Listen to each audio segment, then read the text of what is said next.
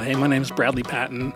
I serve here on our staff team as care minister, which means I oversee pastoral care. Uh, everything from premarital counseling and weddings, hospitalizations and funerals, support and recovery groups, encouragement and prayer emphases. So, if you find yourself in need of pastoral care or uh, or anything, our church wants to care well for you. So, I hope that you'll reach out. It would be uh, our deep joy and privilege to listen and comfort, encourage, bear a burden alongside of you. Or uh, if you'd like to leverage your own experience in caring for others, uh, I'd love to talk with you too. And, and before we start, I also just want to say thanks for listening to this four part series guiding us through Christmas at Shades. Your time is valuable, and there are no shortage of podcasts to which you could give your attention. So thanks. Thanks for spending a little time with us. You know, there's no time of year quite like the Advent and Christmas season. I recognize there's some debate on this, but the first Sunday after Thanksgiving, I'm all in. It's the best. The tree gets picked, the lights go up, the Christmas music starts blasting, and anticipation grows. There is literally no other time of year when waiting is celebrated, but it's during the build up to Christmas. It's it's celebrated. It's good to wait and to anticipate. And you know, I actually think that's a really good habit for us to practice. And I actually think believers should lead the way in this this posture of waiting because the church always lives in a posture of waiting. You know, in our culture, there are only two options you're either behind the times or you're ahead of your time.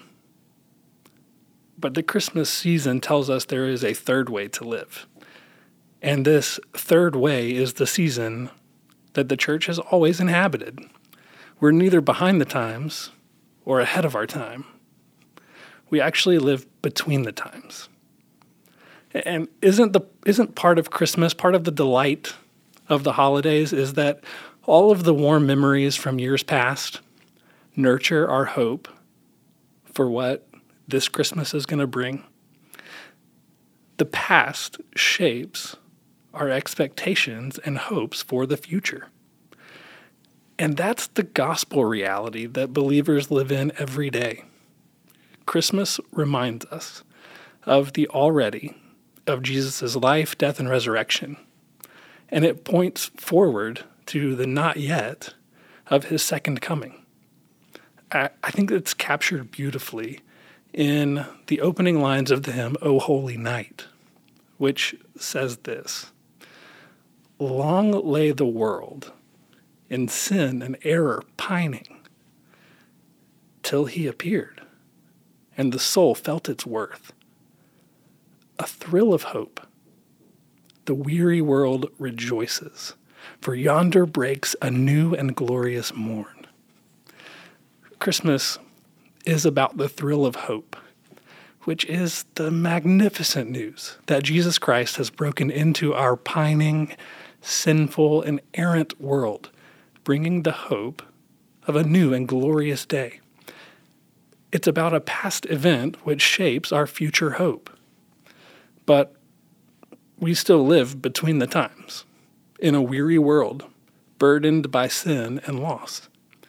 And even in the delight and joy and anticipation of Christmas, there are some around us and among us whose warm memories of Christmases past are actually painful this year because someone who's always been present in those memories will not be around the tree or the table this year. What hope is there for those who languish under the wearying weight of grief and disappointment? What hope is there? I think this is the question. That's a beautiful invitation for believers to lean into our posture of waiting as we live between the times. Christmas reminds us that we really do have a miraculous hope for a pining world we really do have good news of great joy for sinners and sufferers. The gospel speaks freedom and forgiveness from sin. It speaks comfort and hope for suffering. And I want to show you this from a little prayer hidden away in Second Thessalonians. I would be willing to bet Second Thessalonians doesn't get much traction uh, in your Bible. It's just kind of tucked away there in the middle of Paul's letters. And the Thessalonians are experiencing the pain of life in a broken world. They're suffering under persecutions and afflictions. There's a lot of confusion and alarm about the hope of Christ's second coming. So Paul wrote with encouragement and comfort and instruction for how to live well amid sin and suffering. Here's what he prays for the church in 2 Thessalonians 2 16 and 17. Now may our Lord Jesus Christ Himself and God our Father, who loved us and gave us eternal comfort and hope through grace, comfort your hearts and establish them in every good work and word. Those two verses are so striking to me. What hope is there for a world marked by sin and suffering? What hope is there for those among us who, even amid the joy and delight of Christmas, feel the twinge of grief? Paul says, The Lord Jesus Christ Himself and God our Father will comfort and establish our hearts. I don't know about you. I need to be reminded that the gospel doesn't just offer us a vague comfort, it's personal. Jesus Christ Himself and God our Father, through the ministry of the Holy Spirit, they quiet, calm, and steady our hearts. How can they do this? Why can they comfort us? Because the triune God loves us, and Christmas proves it. God so loved the world that he sent his son. That's Christmas. That whoever believes in him may have eternal life. That's hope and comfort. As Second Thessalonians says, God loved us and gave us eternal comfort and good hope through grace. Because of God's grace, we have eternal comfort and good hope. Are you, are you catching the reality of what this text is saying? The first Christmas changed everything. And it continues to shape our hope for the future.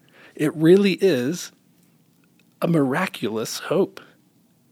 And it's all because of God's eternal purpose to graciously do for humanity what we could never do for ourselves. And I find it interesting, too, that Paul doesn't just say that God gave us hope and comfort, he's specific. God gave us eternal comfort and good hope. Because biblical hope is always grounded in God's own character, God's own action in the world. Hope is a, restful confidence in who God is and what He's done. And Christmas reminds us that in Jesus Christ, we have a Savior who entered into the sin and brokenness of this weary world, bringing a new and glorious morning, full of eternal comfort and good hope. So, this Christmas, let's lean into this season of waiting between the times, because there still remains the thrill of miraculous hope.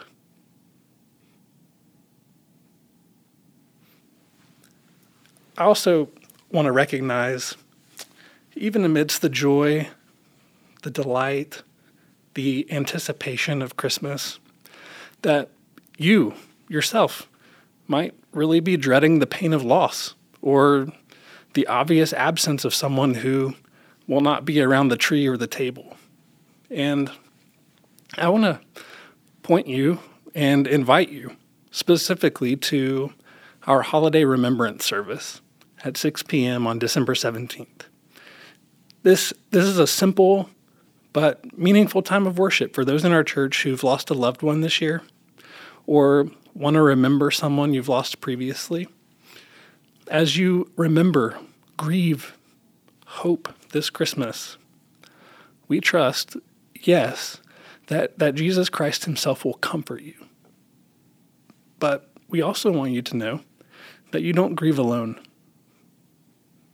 There's a, a place, there's a service where you can find community, where you can find camaraderie, where you can find others and see for yourself that you're not walking through this alone. We will sing a few songs. We will light a candle in memory of our loved one. We'll hear a word of comfort from God's word. So I invite you, come with your family, invite a friend. We do ask that you would register online, tell us who you're remembering, and you can do that at shades.org slash events. And again, this holiday remembrance service is December 17th at 6 p.m. in the Conference Center. Let's remember our loved ones and look to Jesus together, trusting that we will find eternal comfort and good hope through grace.